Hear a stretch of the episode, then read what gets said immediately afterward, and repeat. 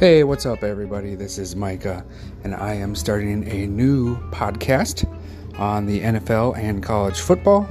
Not exactly sure exactly what I'm going to be focused on, but um, probably not exactly daily, but at least two to three times a week, I'm going to sit down and just record my thoughts um, on weekly matchups, on um, a betting perspective, and we'll kind of go from there. Big college football fan. I love the Group of Five, Power Five. So we'll we'll attack this thing from a from a broad perspective and also whittle it down and focus on individual matchups. And really looking forward to the college football season. And if you are too, I look forward to having you join me.